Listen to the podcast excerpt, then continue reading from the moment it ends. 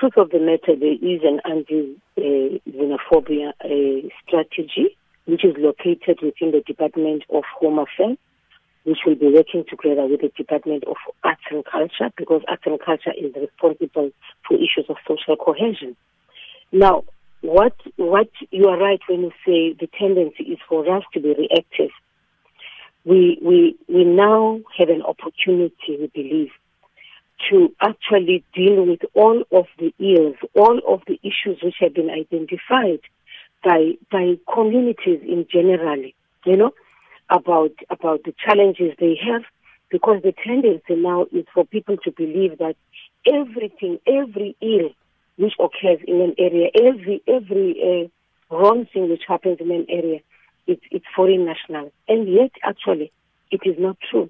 In fact, even with, with in relation to to a crime. It's a combination of both foreign nationals and South Africans because statistics at, at the correctional facilities, for instance, you will see that if you check those, you'll see that in fact uh, the majority of people who are there who have committed the worst crimes, the most gruesome of crimes, are in fact South Africans. So it, I don't think we should just find it easy to say, well, a murder has occurred in this area, oh, well, it must be a foreign national. Well, armed robbery has occurred here, well, it must be a, a foreign national. Truth of the matter is, there are syndicates from both sides, from both sides, amongst South, Africa, South Africans and foreign nationals.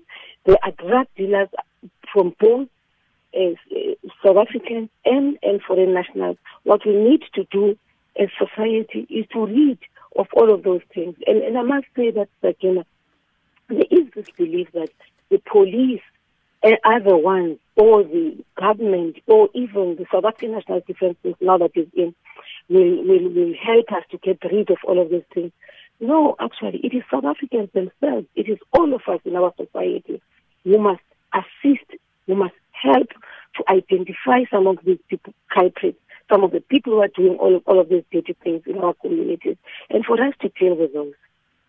Society has a uh, responsibility to act, to identify, to tell, to inform the police about whatever suspicion they may be having in their neighborhood about activities in, that, in, in their neighborhood.